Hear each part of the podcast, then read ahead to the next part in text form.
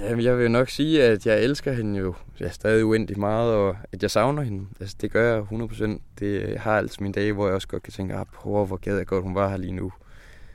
Men jeg ved, at altså, hun er altid med mig nu. Altså, jeg har hende på min arm, og jeg har hende i hovedet. Altså, jeg har hende over det hele, så hun slipper ikke af med mig, og jeg slipper heller ikke af med hende. Og det kan jeg sgu godt lide. Så lever hun videre. Du lytter til spejlet. Tusind portrætter. En generation. Jeg hedder Katrine Holst.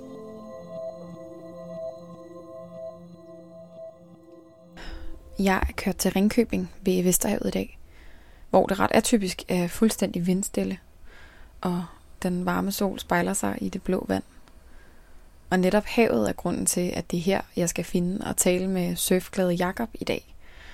Jakob har startet en surfskole, som ikke bare skal give adrenalinsus og fede tider til folk, men som faktisk også skal gøre en forskel i verden. Blue Spirit, som surfskolen hedder, underviser nemlig handicappede og funktionsnedsatte – og giver dem glæden ved surf og stolte succesoplevelser. Og det her behov for at lave noget, som giver mening og gør en forskel i verden, det kom ind i Jakobs liv i kølvandet på en ellers ret øh, forfærdelig tragedie. Hans mor døde af cancer, alt for ung, da han kun selv var 19 år gammel. Og hendes ønske var, at han skulle gøre noget godt med sit liv, noget meningsfuldt. Hvis man mister sin mor, kunne jeg forestille mig, at man godt kunne finde på at lukke fuldstændig ned og lade mørket overtage en fuldkommen. Men for Jakob virker det lidt som om, at det er præcis det modsatte, der er tilfældet. At selv efter morens død er han sprudlende positiv og har det her ønske om at udrette noget godt med sit liv. Det er en opskrift, jeg gerne vil have fingrene i. For hvordan kan Jakob ligesom vende den her modgang til noget positivt og meningsfyldt? Det vil jeg prøve at finde ud af i dag, når jeg skal møde ham hernede ved vandet lige om lidt.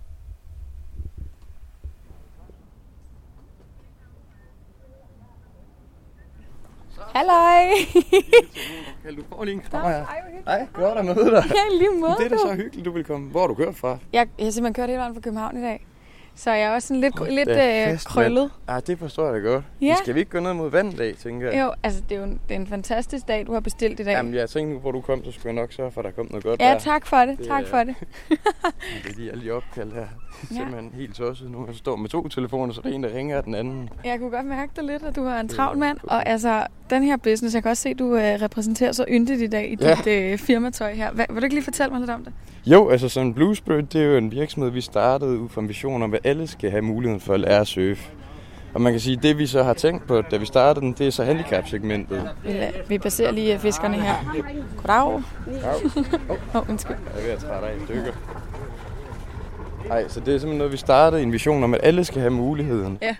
Så det er, det er ligesom nichen, det er at få, få folk med en eller anden form for handicap ud og gøre det fedt, ud og surfe. Det er det nemlig. Altså sådan, det er, om du har et handicap eller ej, så vil vi Ja. bare gerne gøre surfing tilgængelig for alle.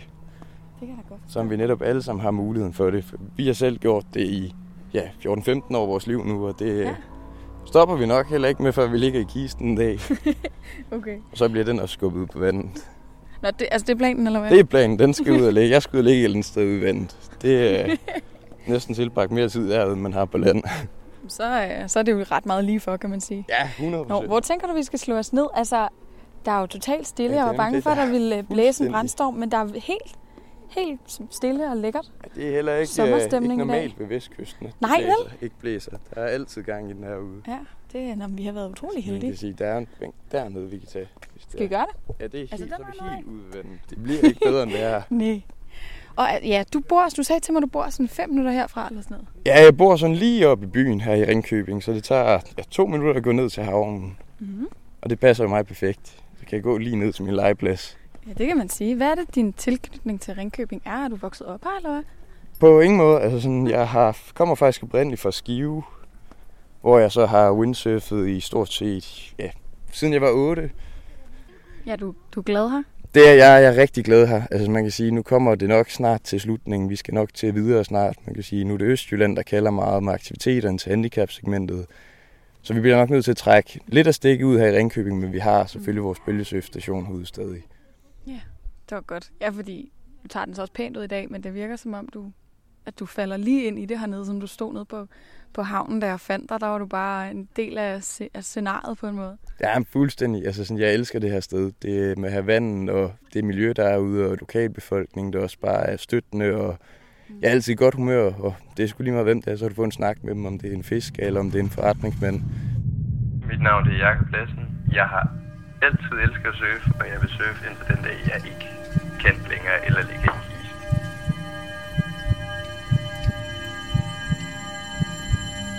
Jeg så lige, du havde, da du øh, blafrede med hænderne ud over havet her ved vores udsigt. Så så jeg lige din tatovering. Er det, er det naturligvis? Der er surfboard, og der er lidt mere surfboard. Det, altså, jeg har min mors initialer dernede. Ja. Det fik jeg lavet på Sri Lanka på en surfrejse, og så fik jeg også lavet den her deroppe. Og jeg skal til Sri Lanka igen til november, så skal jeg have en til. Så det er alle tatoveringer kommer til at have noget med vandet at gøre. Det er sådan en plan, jeg har lagt for mit liv.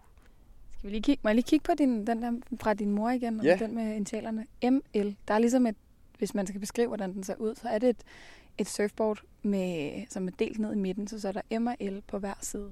Lige præcis. Det er sådan, altså man kan sige, hun hedder Mette Lassen, mm. og det er sådan, når du har bordet, så det navn, der står på, det er typisk den sponsor, du har. Så man kan sige, det er egentlig i princippet, for hun er min sponsor, det er jo hende, der har givet mig livet. Så det passer da også perfekt, at hun skal have den plads, der det må man sige. Det er en meget sød måde at se det på. Man kan godt sige, at vores mødre er vores ultimative sponsor. de, de har sponsoreret DNA'en, der ligesom laver os. Ja, og brugt ni måneder af deres liv på at sætte det på pause for at give os liv. Det, er, det må man respektere.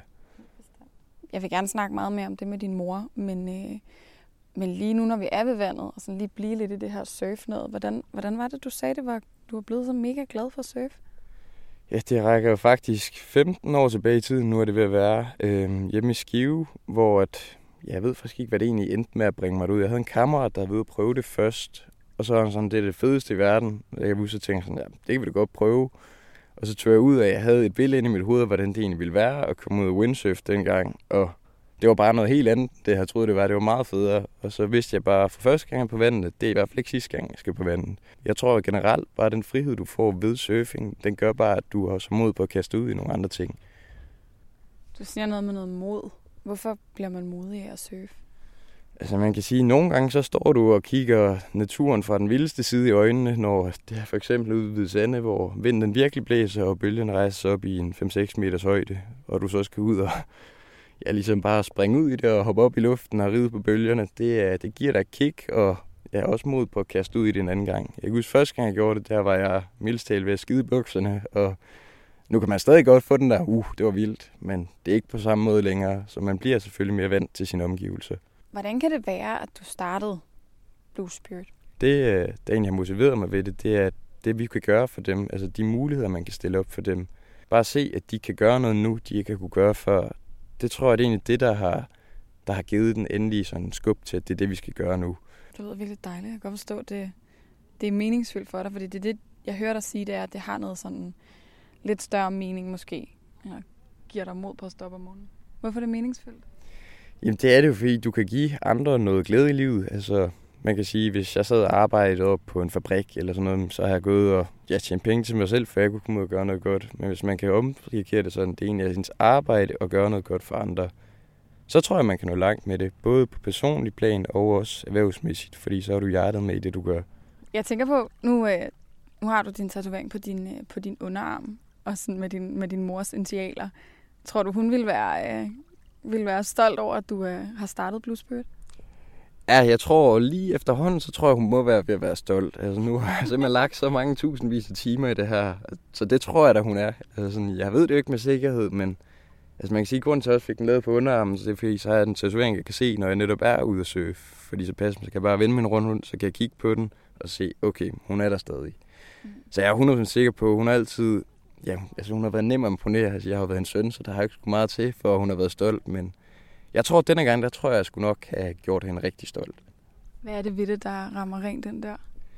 Jamen, jeg tror, det er det der med, at da vi sad, altså, sidste gang jeg snakkede med hende inde på hospice, der sagde hun jo netop det der med, at jeg skulle skal bruge mit liv til at gøre noget godt. Og dengang, der var det jo et vidt begreb, når du snakker til en dreng, der skal til i 3. G på handelsskolen, og egentlig ikke har i hovedet en fest der far over, og ja, glade dage. Øhm, så dengang, der tænkte jeg ikke så meget over det. Og det er egentlig først, ja, efter jeg var færdig, og fik lidt ro på, og ja, rosen fra studentugen, den lige havde lagt sig, og der gik det sådan lidt i sig selv, at sådan, det var nok egentlig noget, jeg skulle ud og gøre. Bruge den talegave, hun altid har sagt, jeg har haft med at være god til at snakke med folk, til at komme ud og gøre noget godt. Og så gik det så op for mig, at det var nok egentlig Bluesbird, der var at gøre noget godt, dagen jeg havde startet det op der. Ja, hun sidder og klapper lidt med et eller andet sted fra. Det gør hun bestemt, det er jeg sikker på. Navn det er Jakob Lassen, og jeg har mistet min mor til kræft.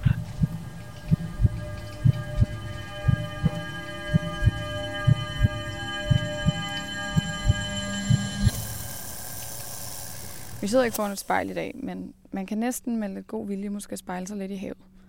Øhm, og jeg tænker på, at når du kigger på dit eget spejlbillede, om du ligesom kan, kan se noget af din mor i dig selv. Og det kan jeg faktisk på rigtig mange punkter. Altså sådan skræmmende meget. Altså man kan sige, at mine øjne og hendes øjne, hvis du sætter dem op ved siden af hinanden, så er det faktisk en identisk kopi af hinanden. Sådan. Og så personlighedsmæssigt, så kan jeg godt have sådan lidt hendes humor. Hun kunne godt være lidt lidt kort lund nogle gange, altså sådan på den gode måde. Det er sådan sagt på den måde, at jeg ikke var så god til at rydde op i min barndom, og det var tit, jeg godt fandt ud af, at hvis jeg bare lod det ligge, jamen så kom hun og gjorde det rent i, det lange løb. Det står faktisk også på hendes øh, gravsten. Der fik vi skrevet, husk at rydde op, fordi det sagde hun altid som det sidste. Hvornår så du hende sidste gang? Det gjorde jeg lige knap en uge inden hun gik bort øh, inde på hospice. Altså man kan sige, jeg arbejdede ude i Westwind, der hvor hun gik bort. Og det var egentlig ikke min egen frivillige, at jeg skulle være derude. Det var faktisk hende, der sagde, Jakob, du skal være i Hvidsande, og du skal arbejde som surfinstruktør. Og der havde jeg sgu ikke noget at skulle have sagt. Altså, når mor hun vil have noget, så får hun det også. Altså, der kan man ikke gøre noget. Det var hendes sidste ønske. Det var, at jeg skulle bruge den sidste sommer herude i Hvidsande, og der kan man sige, vi fik en øh, gåtur sammen, så det har vi haft hver eneste gang, hun jeg har arbejdet derude, der hun ude og besøge mig, og det var så også det sidste løfte, jeg gav til hende, det var, at jeg ville tage hende med ud, ud til strandene i Hvidsande, ved de hvide strande, og så tage hendes uren med ud den sidste gåtur. Det gjorde jeg så også præcis en uge efter, hun var givet bort. Der fik jeg taget et billede ud ved Sydmålen i Hvidsande. Og det tror jeg, det er det fedeste, jeg nogensinde har gjort for mig selv. Det der med, at jeg lige fik givet hende den sidste oplevelse sammen, var hende og mig. Og det, øh, det fortryder jeg på ingen måde. Så man kan sige, sådan efter jeg kom fra Hvidsande dengang, der var det egentlig sådan lidt med sådan en traumatisk oplevelse, sådan hvad der var sket derude, at jeg ligesom skulle hjem til Skive, og det her med at se ens mor uden liv i, og det, øh, det, det, det er et billede, der, der gør en mere moden, kan man sige. Altså, du får virkelig set sandheden i øjnene af, hvordan livet det virkelig er. Du har, alting har en ende, og du ved sgu ikke, hvornår den kommer. Og så kan man så sige, at da jeg kom til Hvide Sande igen, der var det så på en anden måde, der jeg kørte ud. For der vidste jeg, okay, det er den sidste rejse, vi er på sammen, hende og jeg. Altså, hvor det bare ville være hende og jeg. Og der vidste jeg, hvad jeg skulle gøre for det, så jeg brød og holde fætning, sådan, det er det, der skal ske. Og der kan jeg huske, der fik vi taget nogle billeder, hvor han fik nogle billeder med hende, og jeg fik nogle billeder med hende. Solen, den skinnede, og den perfekte solnedgang samme dag. Altså, jeg tror lidt, det var hendes måde at sige, at verden den er smuk, kig på den. Det, det gjorde vi begge to, og tænkte, det var en god afgang, du fik her. Jeg bliver, jeg bliver rørt, når du fortæller om det. Jeg synes, det lyder meget sådan, som et meget vigtigt øjeblik. Var du, kunne du godt ligesom undgå at bare smuldre fuldstændig og se det smukke? Ja, det kunne jeg lige der. Altså man kan sige, ugen for inden, hvor vi gik og ventede op til hendes begravelse, altså der havde alting været meget sort, og man gik egentlig bare ventede på den dag, den skulle komme, og jeg havde egentlig selv den her plan, om jeg ville holde den tale inde i kirken. Altså jeg, det har måske fyldt en A4-side, og jeg tror, jeg har skrevet den om ja, 15-20 gange. Altså sådan, så bare det var svært at finde de der rigtige ord, der var det rigtige at sige som det sidste nogensinde til en person, som man har så kært. Så jeg kan huske, at jeg tænkte sådan, nu har jeg det rigtige der, så er der noget, der skulle ændres. Og øhm, man kan sige, sådan, da jeg talen igennem, det vigtigste for mig, det var egentlig, at jeg fik holdt den for hende alene. Så jeg tog egentlig over i kirken klokken halv 11 om morgenen for at holde talen. Bare for at jeg var sikker på, at når der står 300 mennesker i en kirke, og du skal stå og snakke foran dem, så er det også svært. Det er ikke sikkert, at du kan gennemføre det. Så jeg ville bare være sikker på, at jeg kunne gennemføre den inden. Så det fik jeg egentlig gjort, inden jeg skulle holde talen, inden foran alle, alle andre. Og det var rigtig godt, for der vidste jeg så de der svære punkter i talen. Jeg havde nogle punkter, blandt andet min mor og fars kærlighed, hvor jeg synes, det blev, det blev tungt, og man kunne godt mærke, der sad lige en klump i halsen, der skulle op. Det, det var godt at få brugt den inden. For det gik faktisk fint ind i kirken. Altså sådan, jeg fik holdt talen, og det største problem, det var fandme, at man ikke kunne finde nogen, der ikke sad og græd derinde, og ja, det, så jeg kan huske, der er et tidspunkt, hvor jeg gik sådan lidt i baglås, og det var sådan det samme punkt, som jeg altid gik i baglås, når jeg øvede det også, netop når det kom til min mor og fars kærlighed til hinanden. Men så kom min far så op og lagde en hånd på skulderen, og så fløj det ud det sidste. det var simpelthen øh, fantastisk. Altså, sådan, det er det bedste, jeg nogensinde har gjort for mig selv. Det er at gå op og have holdt den tale ind i kirken. Ja. Der har du altså også skulle være, være modig, lyder det som om. Ja, 100 procent. Altså, sådan, jeg kan godt huske det. Jeg sagde til mig selv, nu gør du det her. Altså, man kan sige, at jeg en tale til sin far og far for 70 års fødselsdag. Jeg en tale til sin mor for 70 års fødselsdag.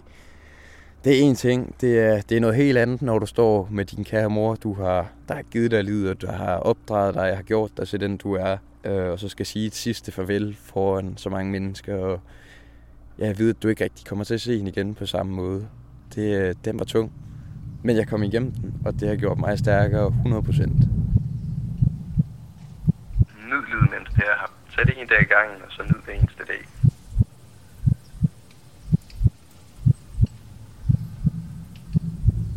Når nu du, når nu du har haft det så godt, du har haft den perfekte barndom. Det tror jeg er ret få mennesker, der vil sige om deres egen barndom. Der er jo alle mulige skeletter. Men, men du har haft det så dejligt. Vitterligt som blomme i dag med to forældre, forældre, der elskede hinanden. Bliver du så vred? Eller synes det er urimeligt, når den går i stykker? Sige uretfærdigt, jo, det, har, det er pisse uretfærdigt, altså sådan, men det er også en del af det, der jeg personligt selv synes, der er det smukke ved livet. Altså sådan, du ved sgu ikke, hvornår det slutter. Og det er en det, jeg elsker ved det, det er, at hvis du vidste, du ville leve til du var 200 år gammel, så har du ikke værdsat hver eneste dag. Men hvis du lever, som om du ikke ved, at du har i morgen, så sætter du meget mere pris på alt, hvad du gør. Og det tror jeg lidt, det er den vision, jeg er begyndt at leve i nu her. Fordi hvis du gør det på den måde, så er du bare mere glad. Så om jeg er vred på, at, ja, at det tog hende fra mig, jo, det er 100%, men det har også styrket mig helt vildt på rigtig mange punkter. Det der med, at du lige pludselig skal stå i en alder af 15 og blive voksen, egentlig meget hurtigt, hvor alle dine andre kammerater, de kan rundt til ungdomsfester, og det gør jeg så også for den sags skyld, men det er du bare til ansvar til at lave mad derhjemme, og til at hjælpe med, at huset det virker, og jeg siger, det, det gjorde en masse godt der, men jo, jeg synes, det er pisse hvad hun skulle tages fra mig. Det gør jeg inderst inde, altså sådan, fordi altså, jeg vil da elske at have min mor nu. Det vil jeg da elske alt ved, at hun kunne stå og klappe mig på skulderen og sige, jamen, du er så dygtig. Det ved jeg, det hun så også gjort, selvom jeg bare havde, ja, det ved jeg ikke, gå ud og været gadefejre eller sådan noget, så hun også været stolt af mig. Men jeg gad det godt, jeg kunne sige til hende nu her, vise hende det, jeg har lavet nu, og opnået med det. Det er virkelig dejligt. Hvornår sådan, har du nogle gange en dag, hvor at den der positivitet, den bare ikke lige er der, hvor alt bare er gråt? Jo, det, det vil jeg sige, det har man 100%. Øh, altså jeg vil sige, det der med at starte op som selvstændig, det gør også, at du møder rigtig mange væk. Og sådan det der med at skulle finde ud af, hvad pokker der sker der, og hvordan man kommer igennem det, og hvordan man får muligheden for rent faktisk at kunne eksekvere det her. Når man rammer de væg, så gør det det også nemmere, at man nogle gange kan komme ned i sådan lidt et sort hul, og så begynder at tænke, ah, for pokker, hvor savner jeg os inden, og så bliver livet sådan lidt øv. Men så går der en time igen, og så begynder solen at skinne, og så kommer hun med op. Du, ja, du er, har simpelthen det kan jeg også huske, det tænkte jeg over, da vi havde snakket sammen i telefonen. Jeg, var sådan, jeg, jeg, tog, jeg nåede faktisk ikke rigtig at tage nogle noter til vores snak. Jeg skrev bare på min blog, øh, smittende positivitet, tror jeg bare, jeg skrev. Jeg var sådan helt boblende efter. Øh, når, du, når du kigger på dig selv her i vores lille havspejl i dag, ser du så også et positivt menneske? Det gør jeg 100 procent. Altså sådan, jeg vil sige, den person, jeg er blevet til nu her efter handelsskolen, det er et menneske, der ser... Altså glasset, det er altid helt fyldt. Det er aldrig halvt tomt. Og jeg siger, efter jeg begyndte at tænke sådan, så er jeg blevet gladere, og jeg har mere overskud, og det er sgu nemmere at se på verden med et smil, end det gør er at se sur på den. Det, øh, det gør livet til en leg, i stedet for at gøre livet til en udfordring. Vil jeg sige. som... Har, du, har du lært dig af din mor det der med at være positiv? Hun lød som om, hun var en, øh, en sprudlende øh, spasmær uden lige. Jamen, det tror jeg. Altså, jeg vil sige, jeg har jo ikke altid været den her person, altså, hvor jeg bare har været glad hele tiden. Sige, da jeg gik på handelsskolen, der kunne jeg hurtigt blive skoletræt, og synes lektier, det var kedeligt. Og... Så jeg tror faktisk, inden for de sidste halvandet år, at jeg er blevet glad-glad, hvis man kan sige det sådan. Er det, er det paradoxalt nok, det at du har mistet din mor, eller der er sket noget, som kunne hive dig helt ned, der har gjort dig glad? Ja, det tror jeg, for lige netop det der, hun gik bort i en alder af 47 år, altså, det gør bare, at du sætter livet i perspektiv. Altså, du ved ikke, om du er der til du er de 70 eller 77 år, eller hvad end man nu gammel bliver. Altså det er det, så du skal leve som om, at du måske kun bliver 40. Det er lidt den vision, jeg godt kan lide at leve efter. Hvis jeg kun skulle leve til at blive 47, hvad skal jeg så nu have gjort, for jeg kan være glad der? Og det var også det, min mor hun egentlig sagde også en af de sidste gange, vi snakkede sammen på hospice, det var, at jamen, det kan godt være, at hun kun er blevet 47, men hun vil ved, at hun har nået at opleve meget mere end de fleste, der bliver 80. Og det er jeg egentlig heller ikke i tvivl om, hun har, for hun har eddermame haft gå på mod på. Så jeg tror også, det er ikke så meget det der med, at hvor længe du lever, det har noget at gøre med, hvordan du bruger dit liv.